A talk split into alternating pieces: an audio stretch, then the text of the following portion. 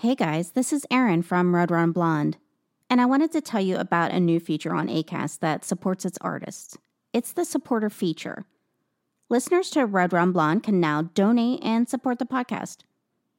However, there's no subscription or commitment. You can just give whenever or whatever you'd like. It's completely up to you. Just find the support the show link in the show description on any episode. You can use Apple Pay or Google Pay, and it takes less than 30 seconds.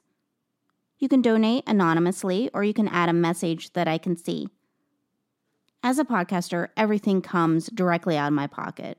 I don't get paid to podcast, it's just my passion. So anything is appreciated to keep the show going. Thank you so much, guys. And now on to the show.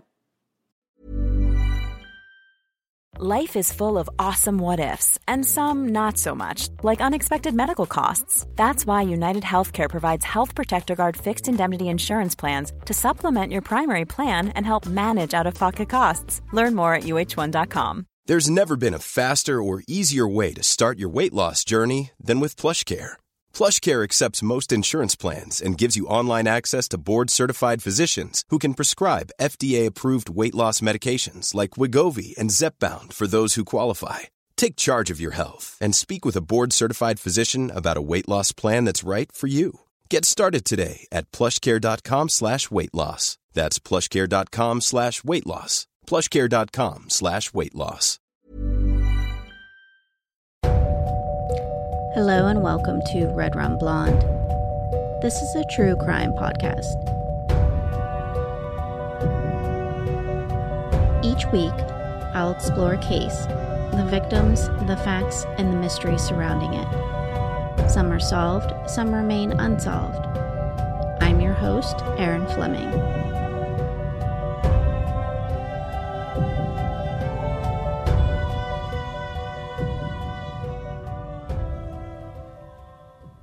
A couple of weeks off from the podcast. And this week I came back and was going to do a different story, but after learning about this one, I had to do it. It's so troubling to me on so many different levels. An 18 year old woman was stabbed to death on a Bay Area rapid transit station platform. And the attack was completely unprovoked. She was black, and her assailant was white. This week, I'm going to talk about the death of Nia Wilson. So far, there's not too much information about the case because it happened so recently. But I'm going to give you all the details that I was able to find.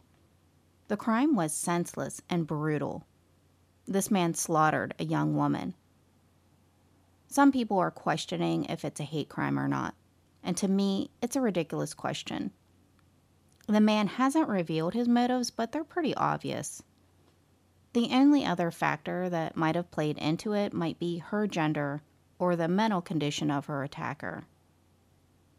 The hashtag Say Her Name has been trending on social media, and it's the effort of many to urge the public to remember the name of the woman whose life was so senselessly taken.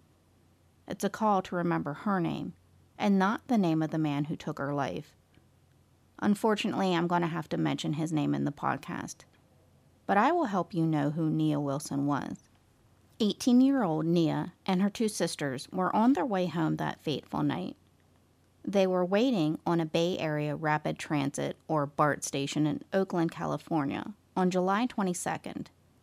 The story of where they were that day makes it even more heartbreaking. Their aunt has stage 4 cancer, so the family had a cookout in Concord, which is near Oakland, to celebrate her life. Nia posted a video on social media while she was there. And you can see her by the pool doing what all teens do on social media, just playing it up for the camera. She hugs some of her family members and smiles for the video she's taking. And she was a beautiful girl. Her family said she always had to look good before she went out, and it shows. Her makeup is flawless, like she could do a YouTube tutorial right there. And this wasn't a girl who would wear sweatpants to the store. She was always looking fashionable. In fact, her nickname was PG, which stood for Pretty Girl. Later in the week, she had planned to make something good out of a bad incident in her life. Nia was the high school girlfriend of Josiah Pratt Rose, who drowned in May of 2016. and Nia was commemorating what would have been his 18th birthday. Josiah and his best friend Jamari Wilson were at the Woodward Reservoir, and they were last seen jumping off a boat to swim in the reservoir. The two were holding onto each other when they jumped into the water, and that was the last anyone saw of them. Neither one of them was wearing a life jacket. And then, as if the story couldn't get any sadder, another tragedy occurred.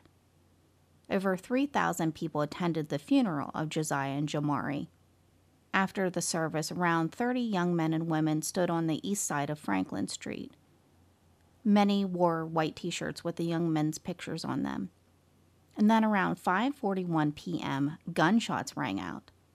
A man nearby said, "Chaos erupted and people were running in all directions.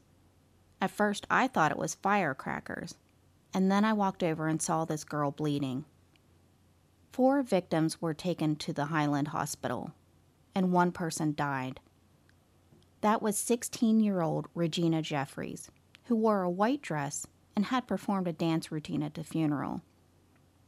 She danced to the gospel song Never Would Have Made It. Many at the funeral said it was a very uplifting moment at this somber event. Regina was struck in the neck with a bullet. A man who witnessed the shooting said people rushed to help her, and he was disturbed by how young she was. She was just a child, she looked like a baby. Standing right beside her was Nia Wilson. When Regina was shot, she asked Nia to stay with her. Nia stayed by her side, comforting her until the ambulance came. And that's the kind of girl Nia was. A young girl surrounded by tragedy who was about to suffer the unthinkable. And from what I could tell, the shooting death of Regina is still unsolved. It's insane to think that someone could get shot and die at a funeral. There is just no respect for the living and even less for the dead. Tragedy may have surrounded her, but Nia was a beautiful spirit who always looked to the bright side. Before I go into what tragically happened to her, I want to talk about who she was. There was a really wonderful New York Times article that told about her life. She was the youngest of six sisters and two brothers, born to Alicia Grayson and Ansar Muhammad. The 18 year old wasn't sure what she wanted to do with her life. She had an interest in possibly joining the army, becoming a paramedic, or becoming a rap music producer. She had recently formed a music group with her cousins called Girls in the Hood, and they'd recorded a whole album called Fake Shit. Nia had only recently graduated from high school. I can remember being that age and having absolutely no idea what I wanted to do with my life. Nia should have had the world ahead of her. She had been working at a distribution center for the online thrift store called ThredUp. And then later in the week, she had an interview scheduled to do another job. No one in the family knew where because she wanted to keep it a surprise. Nia was always willing to help others. At a recent family party, her aunt was choking, and Nia was the one that rushed in to perform the Heimlich. She was always there to cheer others up when they were feeling down. In the wake of her death, her family is at an absolute loss because she was the one that they would turn to for comfort. She was the one who would listen and reassure them that everything was going to be all right. Her sister Malika said, She was always there and motivating you and telling you to stay positive. Her father was quoted as saying, My daughter was everything to me. She was beautiful, so inspirational, and she had dreams. I'm supposed to be planning her graduation, not her funeral. And sadly, what can you say about someone who was only 18? They haven't even lived life yet. She never even made it to adulthood. Some family members mentioned that she also had an interest in becoming a lawyer or something to do with the criminal justice system. I mean, think of yourself at that age. You feel like the world is your oyster. The fact was, she could have done anything. She was a very bright girl. She could have achieved any of these dreams. Or who knows, maybe she would have chosen a completely different path with any of these ambitions. The world never got the chance to experience what she had to offer. So, what exactly happened that night? On June 22nd, 2018, Nia and her two sisters, Latifa and Tasha, were coming back from their aunt's party in Concord. They were riding the BART and they needed to transfer trains at the MacArthur station. As the three stood on the platform, a man walked up without saying a word and he slashed Nia's throat. He then turned and stabbed Latifa in the neck. Luckily, Tasha was not stabbed. Latifa held Nia in her arms despite her own serious injury. She said, I looked back and he was wiping off his knife and stood at the stairs and just looked.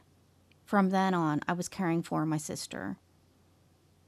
Passengers attempted to apprehend the man, but he ran off. He rode the train through six stops with the sisters before they all got off at MacArthur. Officers who were patrolling the station rushed to the sisters' aid shortly after 9:30 p.m. A woman with a stroller gave Latifa her baby's blanket to apply to the wound on her sister's neck.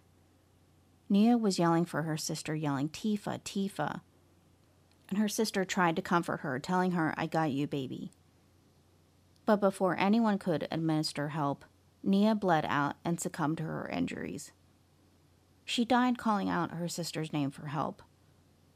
Latifa was rushed to the hospital. Surveillance footage from the attack was released to help identify the perpetrator. The man on the footage was seen running away from the attack. He ran through a parking structure where he ditched his sweatshirt and backpack. Inside the backpack, items were found which contained his identity. Another BART passenger also recognized the man from the train and notified police and it wasn't long before 27 year old John Lee Cowell was arrested. Cowell is 5 foot 8, 190 pounds, with short dark hair and close cropped beard, sporting two tattoos one that says North Concord, and another on his neck which says 925, the area code for Concord. He was arrested at the Pleasant Hill BART station without incident. Cowell had a history of trouble with the law. At age 18, his adult record included misdemeanor drug charges, obstruction of a peace officer, and assault. In 2009, he was charged for a felony assault for beating 51 year old Shane Glick and then punching his daughter. At 22, he was convicted of battery in Walnut Creek. In 2015, he had another conviction for drugs. Also, in that same year, a woman filed a restraining order against him and then another restraining order was issued the following year for threatening staff members at the Kaiser Hospital in Richmond. In 2016, he was caught shoplifting at a Target store in Contra Costa County. When apprehended, he was found with drug paraphernalia and a tear gas canister. In May of that same year, he robbed a place called Lucky's in El Cerrito. There, he pointed a gun at an officer but it was only a toy gun. He was in possession of a box cutter, though. He ran away and was caught at the El Cerrito Plaza at BART station. In 2016, he was convicted of second degree robbery and assault with a deadly weapon. He was paroled after being sentenced to two years in prison for the robbery. Cowell was apparently homeless, spending most of his time riding back and forth on the BART trains. That night, he had been riding the same train as the sisters. However, when they were on the train, there wasn't any interaction between them. It was after they stopped that he attacked. He was charged with Nia's murder and the attempted murder of Latifa. He's being held without bail in Santa Rita jail, and at this time he's not entered a plea. His lawyer, Christina Moore, said he was recently in a facility that treats felons with mental illness. So it seems obvious that this will be their defense. Cowell had apparently suffered from mental illness for many years, according to his family. They claimed he has been diagnosed with schizophrenia and bipolar disorder. At one time, they had a restraining order against him. The Cowell family sent their sympathies to the Wilson family, saying, this is in no way an excuse for this senseless and vicious attack. However, Nia's father isn't so quick to accept this reasoning of mental illness. Her father said in an interview, I hate to say that, but you know, why would you choose two young black girls? That's all I want to say. Nia's other sister, Malika, agrees, and she thinks it was racially motivated. If he were mentally ill, he wouldn't have changed his clothes or wiped off the blade, she said to CNN. That's a very good point. Alameda County District Attorney Nancy O'Malley is investigating whether or not this can be a hate crime. In the meantime, Nia's godfather, Daryl Allums, has urged the community to stand down while the attack is being investigated by police. This is one of three deaths that occurred within five days of BART stations. The previous day, two men were arguing on the platform. One man walked up and punched the other in the head. And that man fell to the ground and later died from his head injuries. At the Pleasant Hill station, another fight broke out between two men. One man, a 51 year old, left the station with a bloody lip and a cut on his knee. The next day, he went to the hospital saying he didn't feel well. He was sent home and found dead the next day in his bed. A 20 year old man is being held on assault charges in connection with that fight violent crimes have risen 70% from 2007 to 2017. BART plans on making security improvements in the light of Nia's death. But they will need $15 million over four years to upgrade their system to digital, $1.3 million a year to monitor it, and $4.9 million to install a physical security information system. If you thought the only way to get a more defined jawline with natural looking results was through surgery, think again. Juvederm Volux XC is a non surgical injectable gel filler that improves moderate to severe loss of jawline definition and can help you achieve natural looking results with little downtime. Even better, this improved definition lasts up to one year with optimal treatment. No maintenance required. Improve jawline definition for a smooth, sculpted look with Juvederm Volux XC. For important safety information and to find a licensed specialist, visit juvederm.com. That's J U V E D E R M.com. Not for people with severe allergic reactions, allergies to lidocaine, or the proteins used in Juvederm. Common side effects include injection site redness, swelling, pain, tenderness, firmness, lumps, bumps, bruising, discoloration, or itching. There's a risk of unintentional injection into a blood vessel, which can cause vision abnormalities, blindness, stroke, temporary scabs, or scarring. Talk to a licensed specialist to find out if it's right for you. Hiring for your small business? If you're not looking for professionals on LinkedIn, you're looking in the wrong place. That's like looking for your car keys in a fish tank. LinkedIn helps you hire professionals you can't find anywhere else, even those who aren't actively searching for a new job but might be open to the perfect role. In a given month, over 70% of LinkedIn users don't even visit other leading job sites. So start looking in the right place. With LinkedIn, you can hire professionals like a professional. Post your free job on linkedin.com slash people today. Or PSIM. In the wake of Nia's death, many are affected by what happened, even those who didn't know her. Terry Baucom started putting up posters in the Bay Area reading, Say Her Name, and many have placed flowers at the spot where Nia died. Social media has taken up the hashtag Say Her Name. That hashtag originated in 2015 to bring light to female victims of police brutality. There are some very disturbing statistics about being a black woman in America. According to the CDC, black women die by homicide at nearly three times the rate of white women. Another study by Washington University found that black women are more likely than any other demographic to have been unarmed when killed by law enforcement. And black transgender women have a very high death rate and short life expectancy. These facts are all incredibly disturbing. In fact, hate crimes themselves have risen dramatically in California this past year. You have to remember, the state is home to a ton of neo Nazi and far right groups. And this entire climate in the country is one of discord. I mean, every day there seems to be some new incident of some crazy white person calling the police on a black person for something totally innocuous. I mean, I can recall countless incidents in the news. There was the guy at the pool who called the cops on a lady who just lived there. The college student who nodded off at school and she had the cops called on her. There was the incident at Starbucks. And the little girl selling lemonade. It goes on and on. Now, I can't even imagine having to deal with any of that bullshit. And add on to that many unwarranted police shootings of black males. There was one very recently here in Pittsburgh. A very young kid. He was maybe 17, ran from the police, and was shot and killed when they thought he had a gun. So we can't just say that the man who killed Nia was mentally deranged. The idea that it was most likely a hate crime has to be investigated.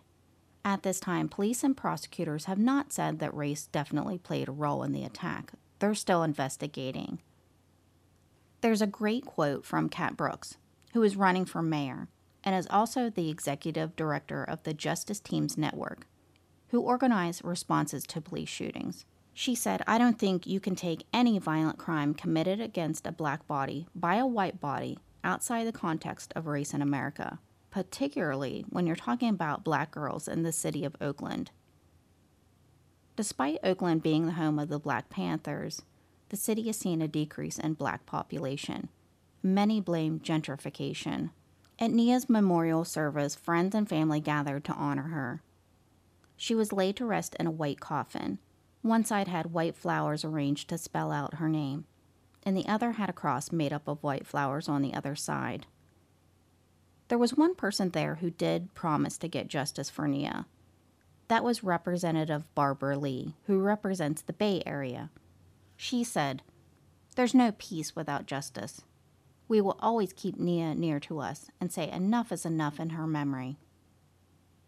Nia's family have filed a lawsuit against Bart saying that the weak public safety protections are the cause of her death. Robert Arns, who is representing the family, said Cowell jumped a turnstile without paying, which is one thing that should have kept him from getting on the train in the first place. But Bart hasn't provided proper security.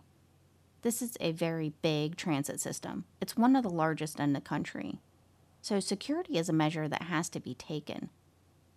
Kehlani, a singer from the Oakland area, was frustrated at the security issue, saying, they seem to be able to catch graffiti artists, but not a murderer.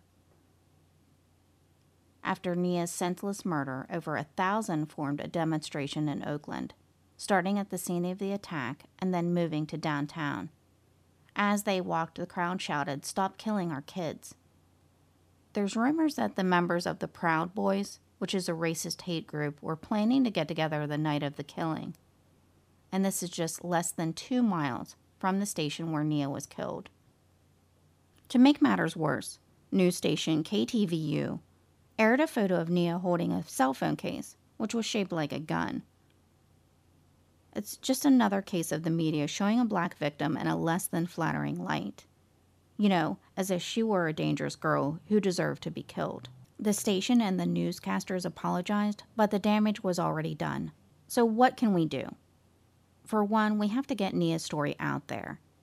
Actress Anne Hathaway wrote on her Instagram White people, including me, including you, must take into the marrow of our privileged bones the truth that all black people fear for their lives daily in America and have done so for generations. We must ask ourselves how decent are we really? Not in our intent, but in our actions, in our lack of action. I completely agree with what she said. If you're white, you have no idea what it's like to be anything but white. And you have no idea what horrendous things people of color go through. A white person getting pulled over by police is a drastically different thing than a black person getting pulled over. Think of all the dashcam videos you've seen of white people getting pulled over, and they actually get out of their cars to confront the cops. Think of it if a black person did that, they'd be shot on the spot. It's a completely different world. So I agree with Anne Hathaway. We need to take action. Intent is just not enough. And hopefully, Nia's death will be classified as a hate crime. And if not, I'm afraid the penalty won't be as severe. This will be a case that I hope stays in the spotlight, and hopefully, no one will ever have to suffer like this again. That was the death of Nia Wilson. I mean, I think about this case a lot. It's a shame when someone so young is taken and in such a vicious manner. I think a lot of her family and how they're coping. When a family loses that one person who was their light and their rock, it's so hard for them to cope. So I hope they can rely on each other. And if you feel like helping them out, there's a GoFundMe page. Funerals are very expensive, as many of us know. Plus, there's medical bills for Latifah. She has a very long road of recovery ahead. She's not only going to have the physical healing, but lots of emotional recovery.